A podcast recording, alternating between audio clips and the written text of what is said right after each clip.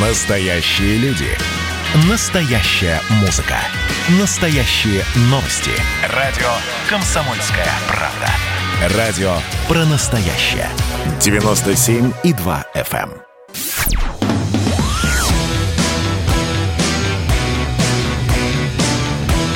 «Война и мир». Программа, которая останавливает войны и добивается мира во всем мире. Да, но это голос не Наданы Фигерсон. Это можно заметить. А, Владимир Варсобин а, в студии. Совершенно для меня неожиданно, тем более, что я вообще нахожусь в Оренбурге.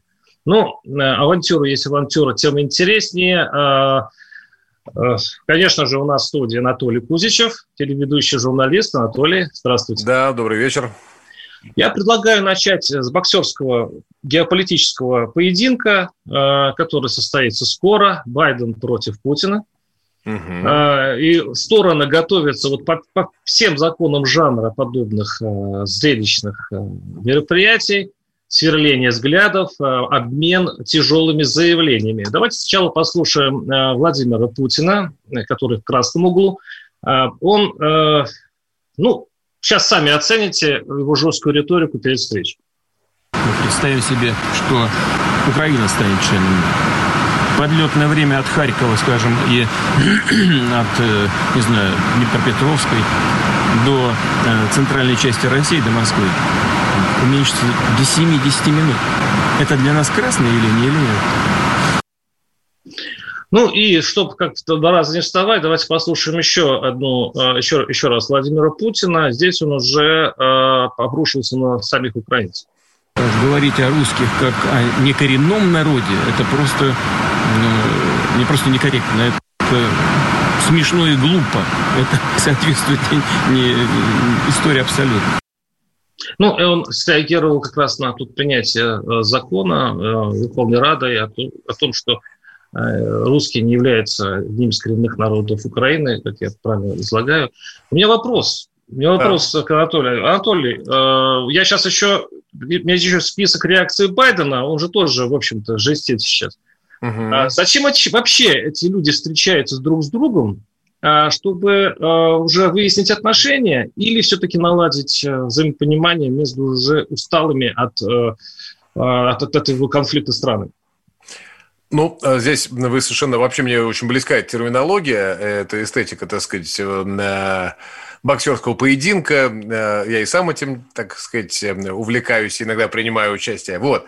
Поэтому спасибо вам за эту, э, да, за, за эту метафору, за этот образ.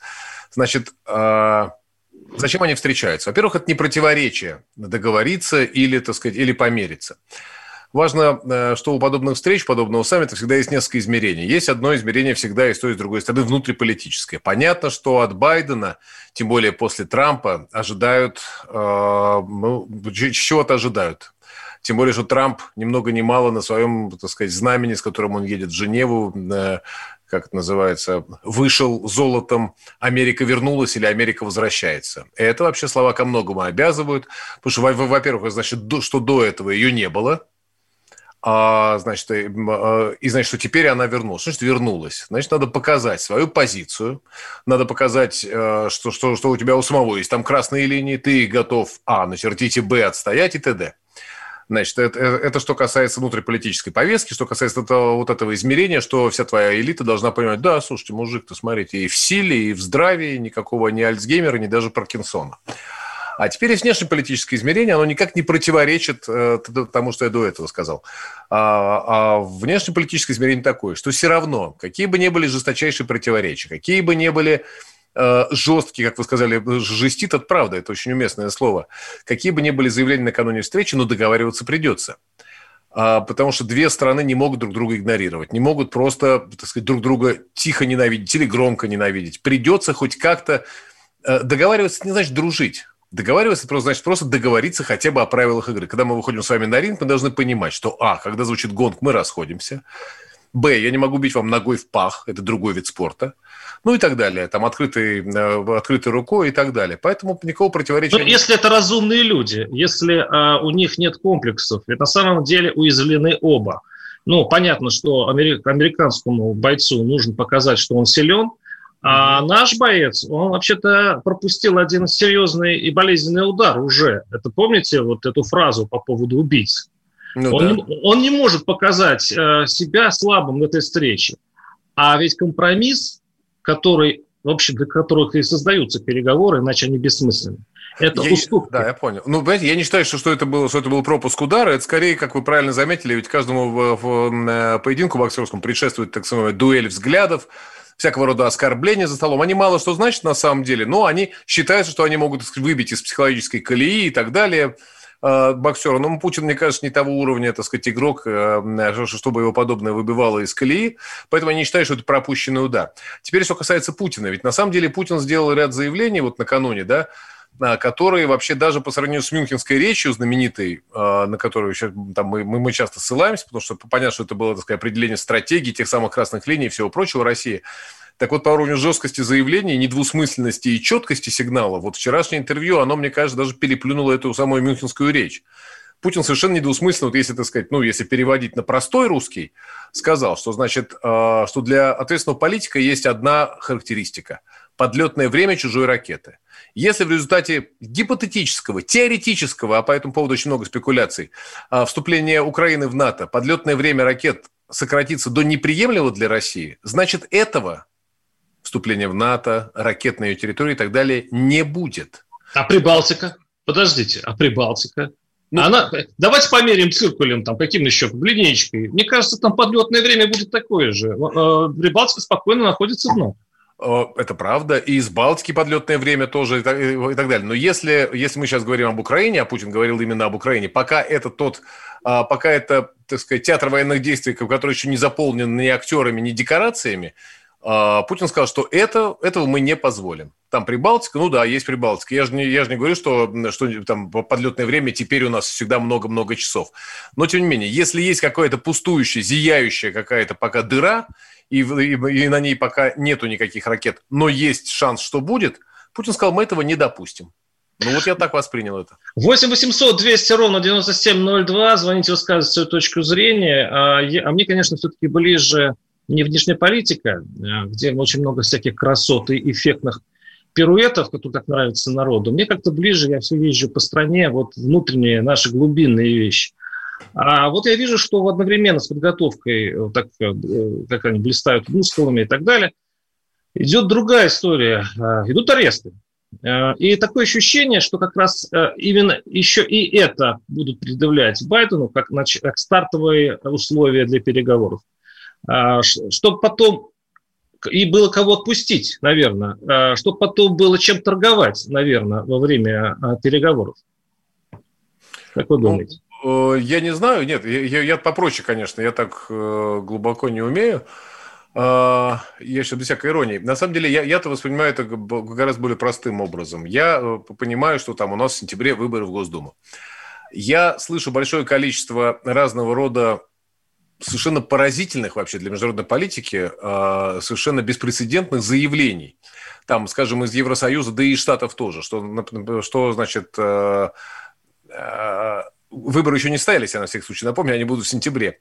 Вот, но там, там уже большое количество заявлений о том, что, скорее всего, это будут нелегитимные выборы, с большой долей, долей вероятности, ну, или там есть шанс, что мы их не признаем и так далее. Вот это вот э, накачка, вот эта подготовка перед выборами, которая совершенно недвусмысленно э, показывает, что на них э, очень большое внимание, и нас ждет большое количество, так сказать, э, разного рода сюрпризов, я думаю, вынуждают э, российские власти – да, да, да, совершать целый ряд каких-то упреждающих действий. Я это так понимаю. Насчет того, что обменивать... Ну, Подождите, кажется, упреждать, упреждающие действия почему? А, то есть они боятся, что, допустим, условный Рыжков возьмет... Не Рыжков, э, господи, ну да, нет, Гудков, прошу прощения. А, тот же самый Гудков возьмет и пройдет в Госдуму, это будет страшным ударом по власти. То есть что, что боится власть? Почему ну, она я... сейчас массово сажает оппозицию? Ну, во-первых, э, что с Гудкова неудачный пример, потому что никто его не посадил.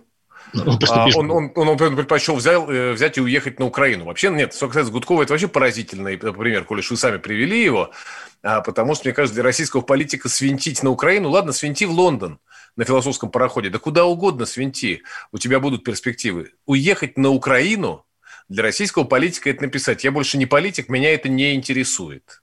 Это он сам сказал. Никто его за язык и там за прочие части По-моему, собирается ехать дальше, это транзит такой. Может проект. быть, да, да, да, но тем не менее, вот он приехал в Киев, дал там кучу интервью, стал рассказывать и так далее. Мне кажется, для российского политика это не, это не, не очень хороший, тонкий, умный ход.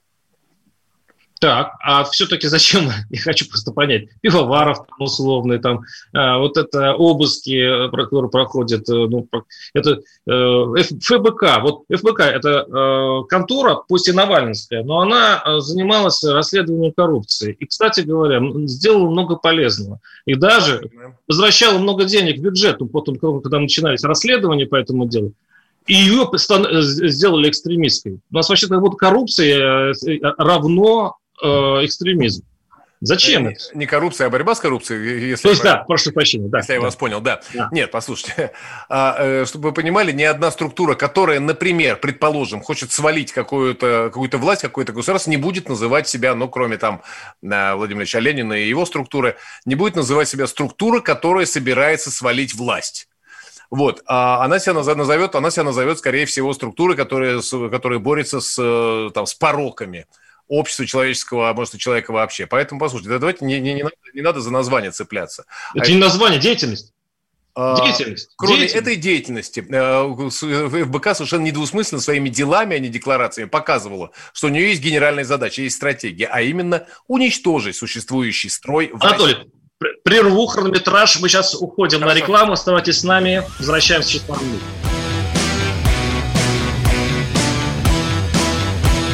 «Война и мир». Значит, я самый первый вакцинировался, поэтому меня спрашивают. Поехали, напились и давай, значит, все. Нет больше СССР, мы создали Содружество независимых государств. И скорее хозяину, Бушу, старшему президенту США звонить.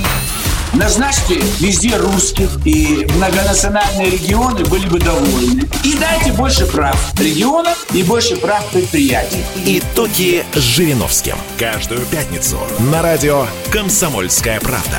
Владимир Вольфович клеймит злодеев, с оптимизмом смотрит в будущее и общается со слушателями. 9 часов вечера по московскому времени. Я все могу сделать. Запросто наведу порядок.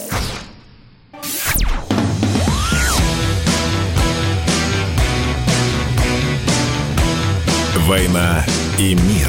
Программа, которая останавливает войны и добивается мира во всем мире. А, Владимир Варсобин, так неудивительно, в эфире, и Анатолий Кузичев. А, у нас такой небольшой спарринг пробный. А, и давайте, давайте Анатолий, все-таки закончим эту тему Путин-Байден. И вот у меня один вопрос у нас же Навальный уже туда влез в наш поединок. Он уже влез, а то я боюсь, сейчас мы да. утонем в Навальном, да. Вот, а потом сейчас... Я просто, мне кажется, не очень четко прозвучала моя, моя давайте, мысль, да, довольно давайте. несложная. Да, давайте я просто ее вот скажу.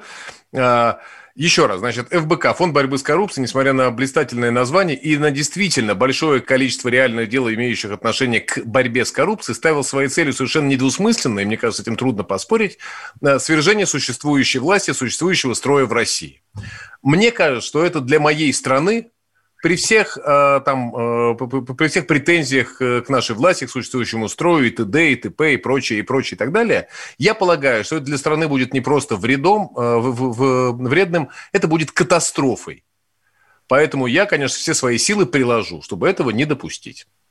Ну, черт с ним, с Байденом, на самом деле, коль пошла у нас история с Навальным, тогда давайте я вам тогда такое дело скажу. Смотрите, каждая партия хочет прийти к власти.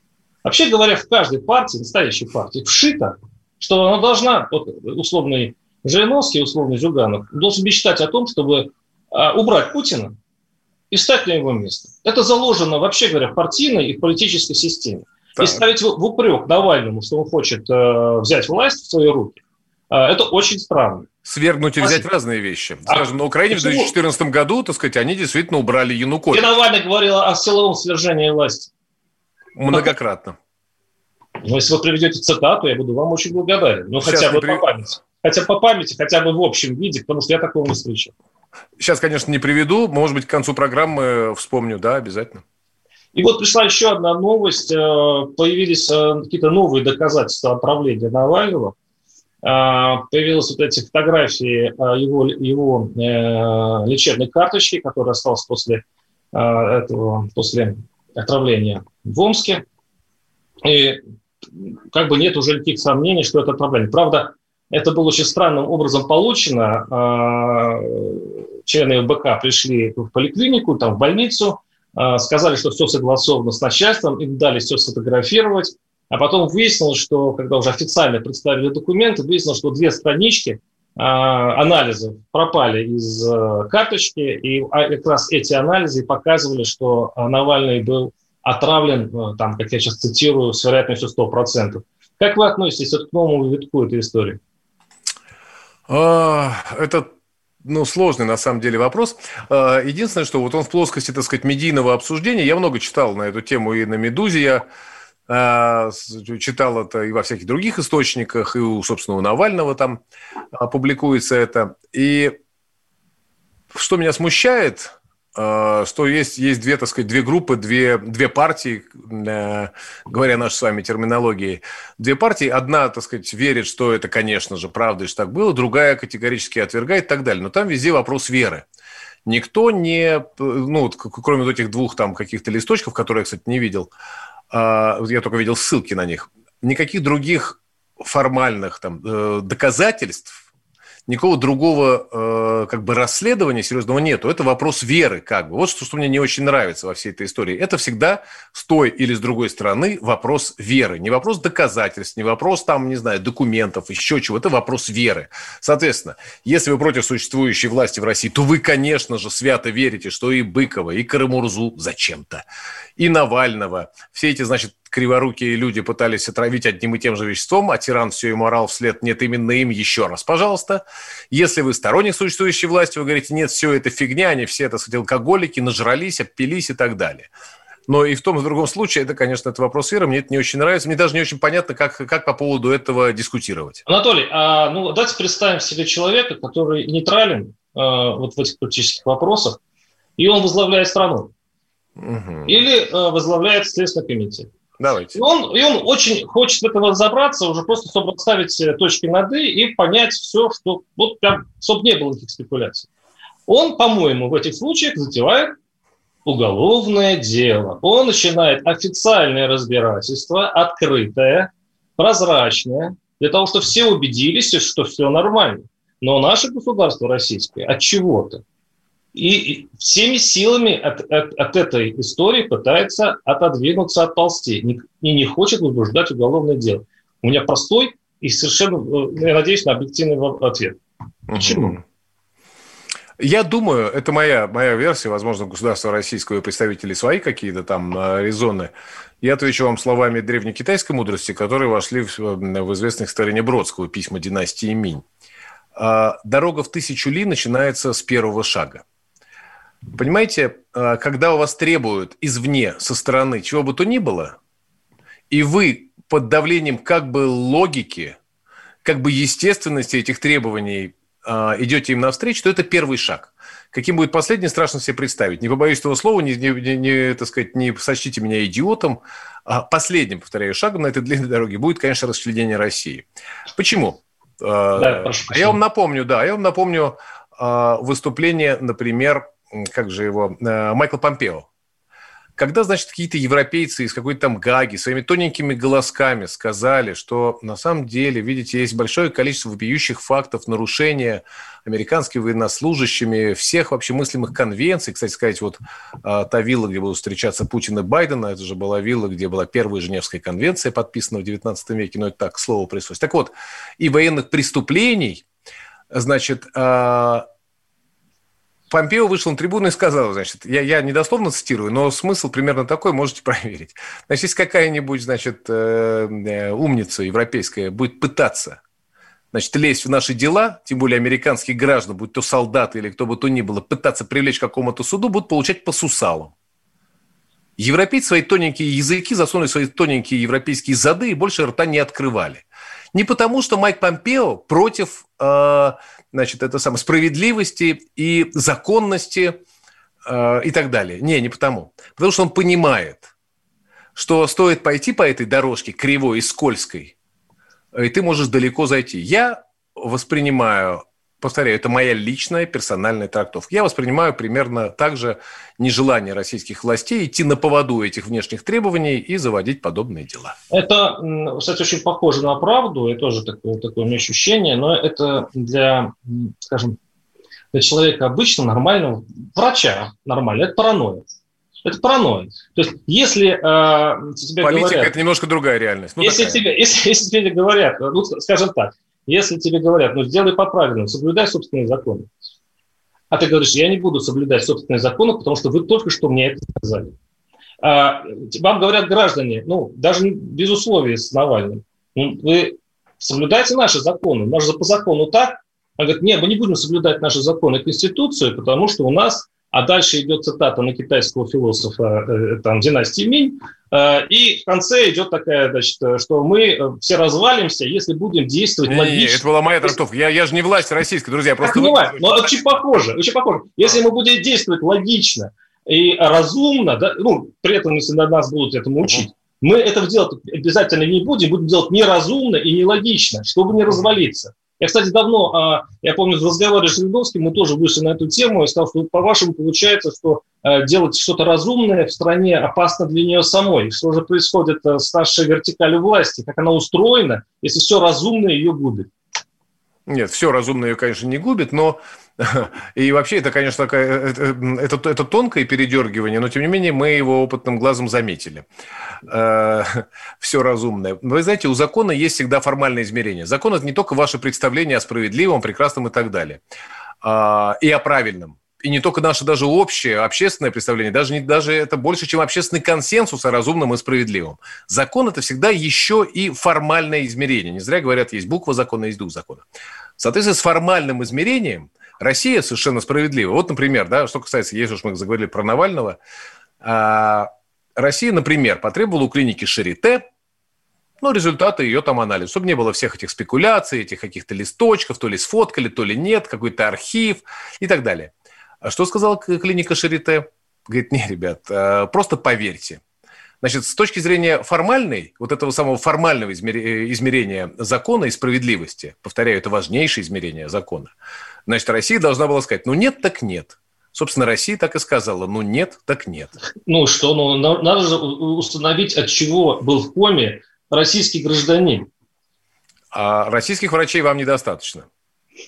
А, ну, если мы ведем по формальной логике, то да. дальше этот разговор на этом тут же заканчивается, потому что он приходит в тупик. Нет, нет, послушай, послушайте, при желании можно было этот формальный, э, так сказать, порочный логический круг разорвать одним простым, одним движением, одним письмом из Германии. Но почему-то этот порочный формальный круг никто не захотел разрывать. Почему, не знаю. А, то есть вы хотите сказать, если, если бы клиника Шарите... Да, я хочу бумагу... сказать, что если бы клиника Шарите хоть как-то откликнулась на запросы Российской Федерации, все было бы совершенно по-другому. Анатолий, откуда такая уверенность? Этого говорить. Откуда такая уверенность? Потому что российские власти сказали об этом. У меня, у меня нету другого варианта, кроме как верить российским властям, которые сказали, будет результаты там обследования из Шарите, будет расследование. У меня нет оснований этим словам не верить, тем более они были сказаны э, во всеуслышание, многократно, так сказать, в медиа-среде э, многократно разошлись и так далее. Ну а как еще? Количество переходит в качество в этом случае. Мы сейчас уйдем на, э, на, на такой солидный блок рекламы туда войдут просто новости. Это 4 минуты. И возвращаемся к вам снова. Горбачев уже давно не у власти, но все эти годы идет суд над ним. Судят жестоко, приговоры выносят размашистые, безапелляционные. Нередко расстрелять. И некоторые готовы лично этот приговор привести в исполнение. Здесь нет равнодушных. Судить Горбачева легко, понять его трудно. Так кто же он, Михаил Сергеевич, созидатель или разрушитель? Слушайте аудиосериал «Однажды в Советском Союзе». Невероятная история Горбачева. С понедельника по среду в 10 часов вечера по московскому времени.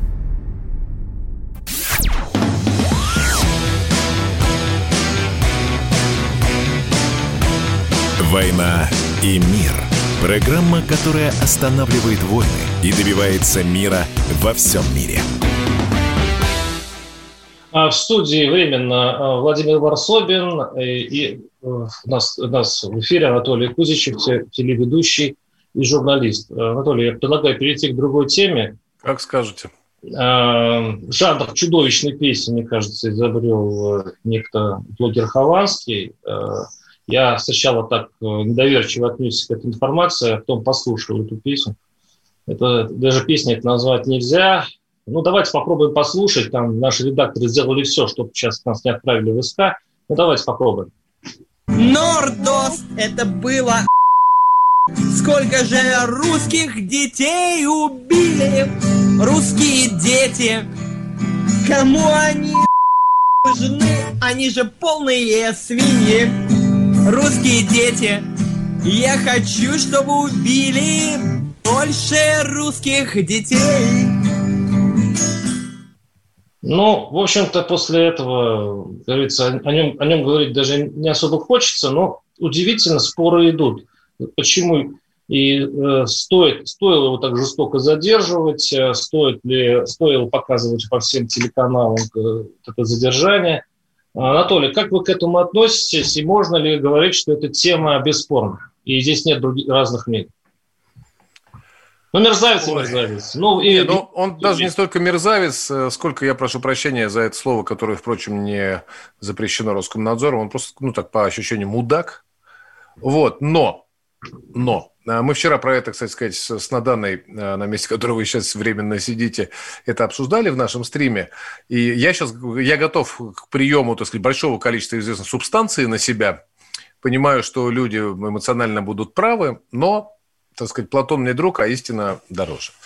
Значит, я считаю, что за то, что ты мудак, а, если это не призыв реальный к терроризму, к насильственному там, свержению существующего строя, если ты не финансируешься, как Навальный, например, какими-то фондами демократии мутными, которые там миллионы долларов в то или ином там виде тебе перечисляют. Так вот, если это не это, если это просто ублюдочная, мерзотная, скотская, не знаю, шутка или не шутка, провокация, не провокация, за это не судят. Но вот я просто повторяю, я, я, мне гораздо проще было бы сказать, что, конечно, этот, эта козлина пусть там э, посидит уму разума, наберется и так далее. Это было бы тоже правда. Но я вот не могу себя... Ну, я говорю вот как, как есть, как думаю. Если вы меня сумеете переубедить, я ну, земной поклон вам большое спасибо. Любопытство, а почему не судят? Особенно в наше время. Почему? Почему? И почему это для вас так важно? Вот именно это сказать. Да не то чтобы этот. Нет, нет, я давным-давно и везде и всегда говорю, что есть такие вещи, которые нельзя формализовать в рамках Уголовного кодекса. Нельзя судить за предательство друга, нельзя судить за подлость, нельзя судить за измену, если это не измена родине, а женщине или дружбе, там, или идеалам святым. Но нельзя. Как только ты их формализуешь, это перестанет быть моральной категорией, станет очень формальной категорией. И тогда, понимаете, да, что э, там э, перейти в формальную категорию по-человечески гораздо проще, чем категорию внутреннюю, моральную, священную. Вот когда вы ее переводите в статус, так сказать, формализованной статьи Уголовного кодекса, она перестает быть сакральной. Я только этого боюсь. Вот, это первое. А еще я всегда и везде повторяю, что как, как, как бы это ни выглядело, каким бы странным, двусмысленным, порой циничным, ублюдским, тра-та-та-та-та-та и так далее это не выглядело, юмор нельзя нельзя загонять э, в рамки. Повторяю, если там нету, если там нету формализуемых призывов к чему-то гнусному. А я слышал в этот Это юмор. Да, и вы э, вспомнили английский юмор. Ну, вспомнил, да, по поводу Второй мировой войны, когда он говорит, я, говорит, э, играл в гольф, тут эта бомбежка чертова, говорит, и я девятую лунку промазал, ну, черт бы вас побрал с вашей войной поганой. Ну, там, э, так это.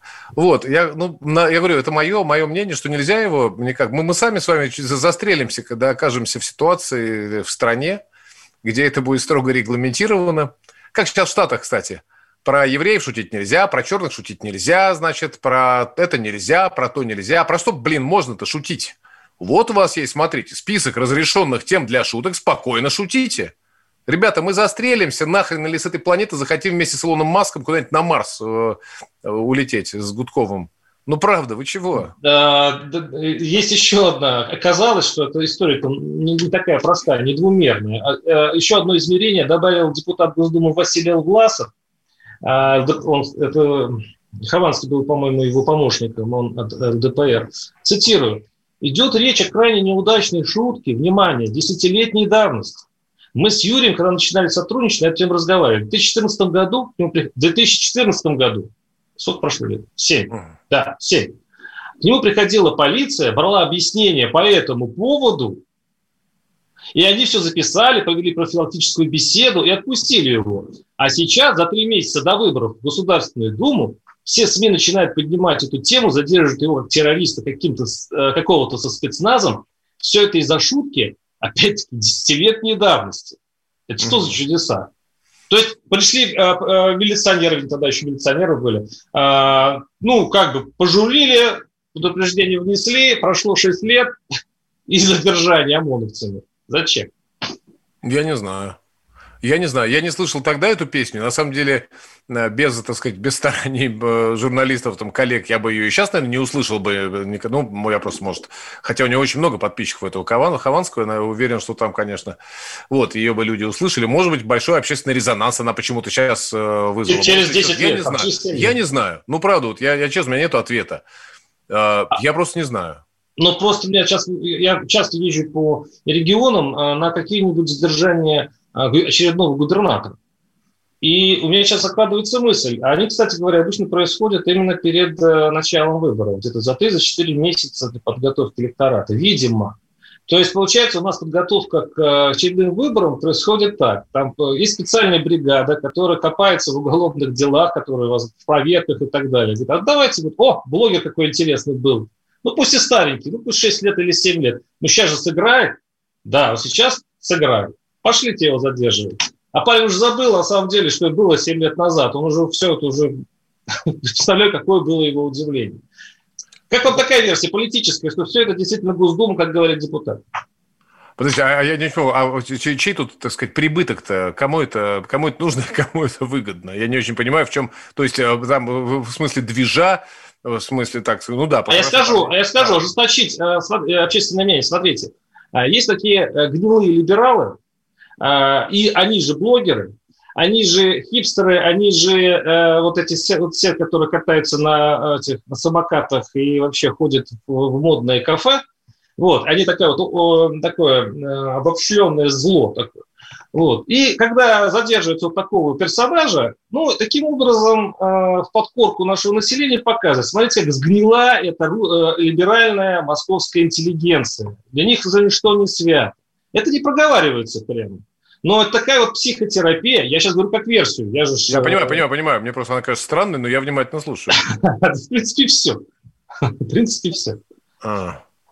Слушайте, ну, если, если вы думаете, что до таких высот или низин, так сказать, политтехнологии и политтехнологии дошли, чтобы, значит, вызвать этого Хованского немытого, вытащить из каких-то там, из залежей какой-то несвежей пищи среди трупов крыс и мух, поднять и сказать, смотрите, на что способна московская интеллигенция, вся эта хипстота.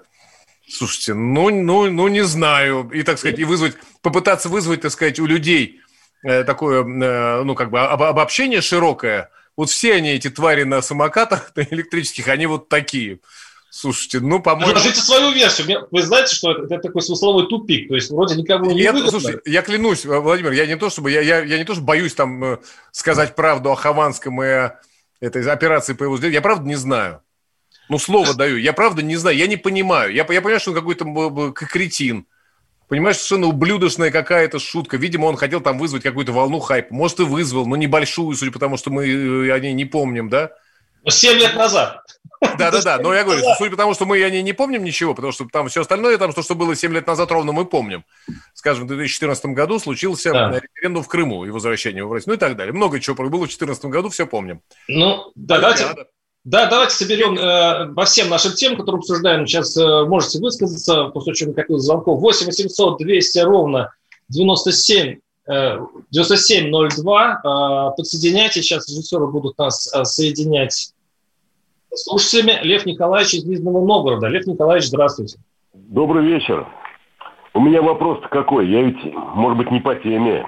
Меня интересует вопрос о стрельбе в Вадлере. Вот стрельба была, человек защищал свои да. земли, свою да. территорию.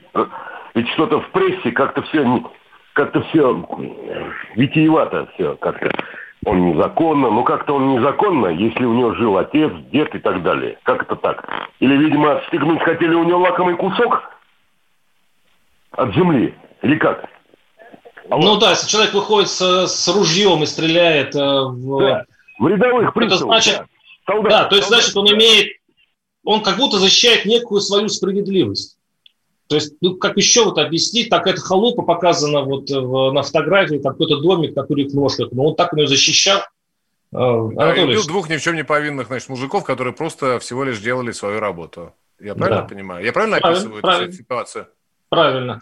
Правильно. Ну, мы это обсудим после небольшого э, перерыва. Сейчас мы идем на небольшой блок рекламы. И напоминаю, пока есть несколько секунд, наши телефоны 8 800 200 ровно 9702. Звоните по всем темам, которые вы слышали сейчас. Но сейчас давайте действительно обсудим эту историю с э, расстрелом судебных исполнителей. Чудовищная вещь, которая, кстати, действительно прошла тихо в СМИ. А, мы с Анатолием Кузичем будем разбираться через пару минут. Ну что, это хроники Цыпкина на радио «Комсомольская правда». Имеет ли право звезда напиться, принимать наркотики вообще вести образ жизни, который не может послужить примером подрастающему поколению? Что делать в принципе с алкоголизмом? Ну, перебрал в барик. Со всеми бывает. Приехала полиция забраться на постамент, тереть э, каменный э, член и думать, что произойдет с тобой чудо. Звонит бабушка, она говорит, не имею никаких претензий к тому, что ты используешь мат. Можно не позорить меня на всю страну и вся в своем посте написать грамотно с мягким знаком. Известный писатель Александр Цыпкин ведет дневник специально для радио «Комсомольская правда». Без купюр и цензуры. Хроники Цыпкина. Слушайте по пятницам в 10 вечера по Москве. Я, правда, к сожалению, сразу сяду.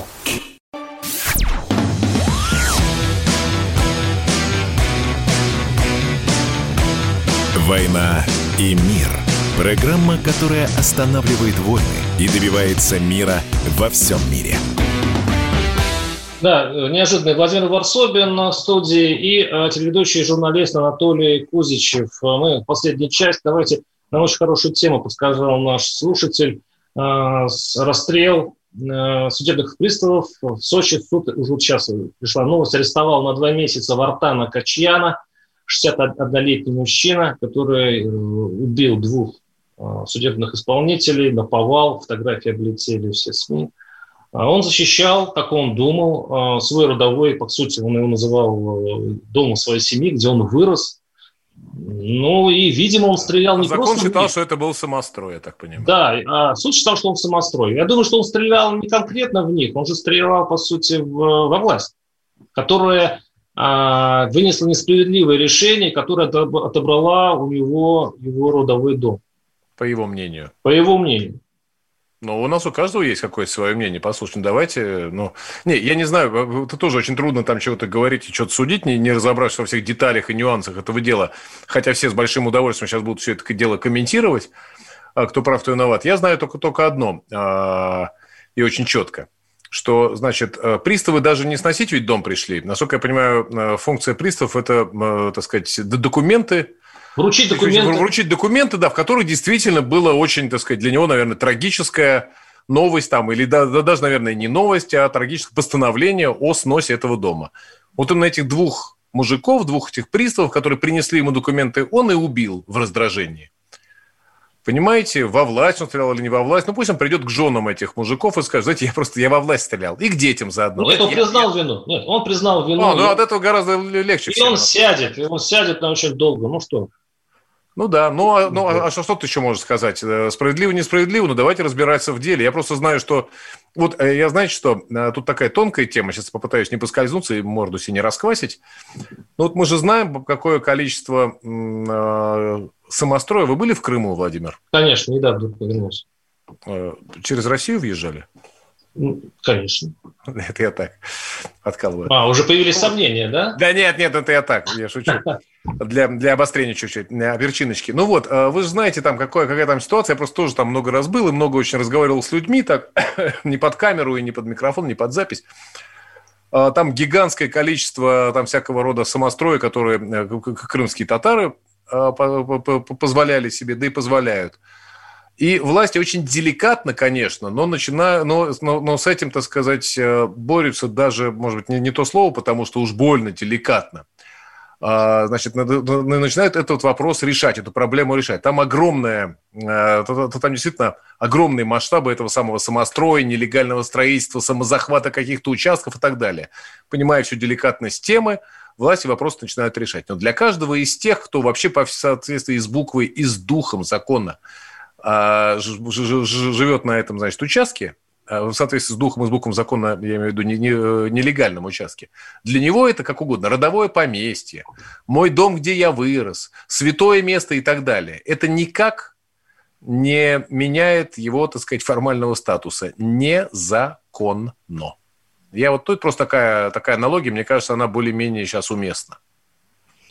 Ну, здесь это совершенно не оправдывает, конечно, этого не, никак, никак, человек. никак не оправдывает. Я это с этого но, начал, конечно, нет. Но, но а, может быть, проблема в том, что а, вот это судебные постановления, которые пришли вручать ему эти два для его будущей жертвы, а, он, не, вот, скажем так, в народном представлении грошин цена, и суду грош цена, и ощущение, что все куплено и продано, ощущение, что у тебя отберут даже то, что ты считаешь своим, и даже твоя родители считали своим. Это же этому дому, ему 61 год.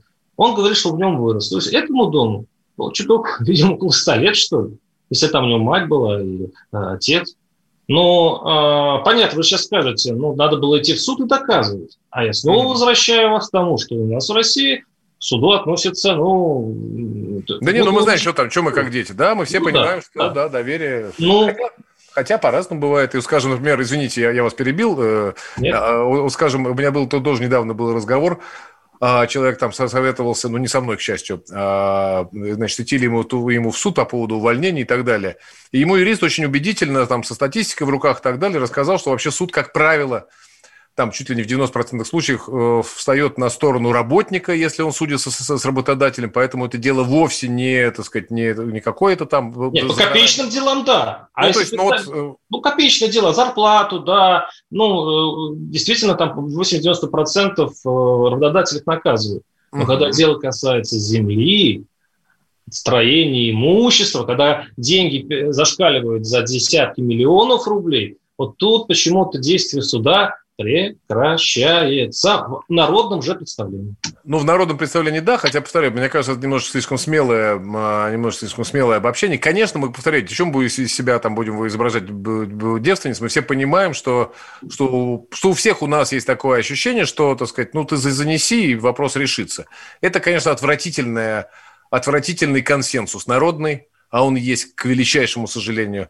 Это отвратительная, гнусная практика, которая, конечно, была, и я надеюсь, которая сейчас борется. Это правда. Она осталась в народных, так сказать, преданиях, сказаниях, привычки и ощущений. Это тоже правда. И, возможно, этот мужик, так сказать, вооруженный именно этим, этим пониманием, этим ощущением, этой привычкой, и, так сказать, э, нажимал на спусковой крючок. Наверное, да, так оно и есть. Ну, наверное, да. А вы чувствуете, что власть что-то делает с тем, чтобы отношение людей к этому изменилось, и что подобные а, люди с а, ружьем, это у меня сейчас вспоминается Ворошиловский стрелок почему-то, да, uh-huh. Uh-huh. не возникали. Или, или все происходит наоборот, это, это э, ощущение крепнет у народа. Мне почему-то кажется, что это ощущение крепнет. У меня, повторяю, с учетом того, мы каждый живем, наверное, вот да, ну, даже мы... В разных Россиях. Ну, не то, что в разных Россиях, но вот мы с вами вроде люди близкого, так сказать, ну, мы с вами там коллеги, а, там примерно одного, я не знаю, одного возраста. Э, вот, более-менее в одних должны кругах крутиться. Но у меня ощущение, что, что у нас с вами какие-то немножечко разные все-таки круги, а может, страты общения. Потому что вот я вот говорю, я на днях общался с человеком, который советовался по поводу вот этих работодателей, я услышал, как ему рассказывает юрист, э, что, как это решается. А еще на днях у меня этот совсем неприятная история. Мы бывший коллега, как раз тогда я работал на радио, ах, давно это было, 90-е. Я очень быстро. Вот, и вот мой, мой бывший коллега, он попал в беду, у него сына, в общем, взяли, гну, история, повторяю, очень неприятная. Его взяли на закладках, короче говоря. Молодой пацан, идиот. Никакой он там не наркоман, никакой он там не барыга наркотический, никакой он там не колумбийский наркобарон, но вот взяли его. И он мечется, его отец, естественно, ко мне обратился, что сделать, куда... А я говорю, ну а как, ты пытался решить? Он говорит, знаешь, э, я вот не знал, говорит он, я вам дословно честное слово даю, я, это, это был вчера этот разговор. Пытался, говорит, занести, но говорят, что бессмысленно, тем более по такой статье. Это Москва? Даже... А, это Москва, вот, конечно. Москва. Ну, ну вот, то есть бессмысленно заносить, говорит он, тем более по такой статье. Я не, мне кажется, мне, с одной стороны, я ему сочувствую, он друг мой, но с другой стороны, я прям про себя подумал. Ну, Бирки спорят, Москва часть России или нет, но с этим... Ну, мы заканчиваем передачу. Спасибо вам огромное, Анатолий Спасибо. Кулик, и те, кто нас слушал. До свидания. Спасибо. «Война и мир».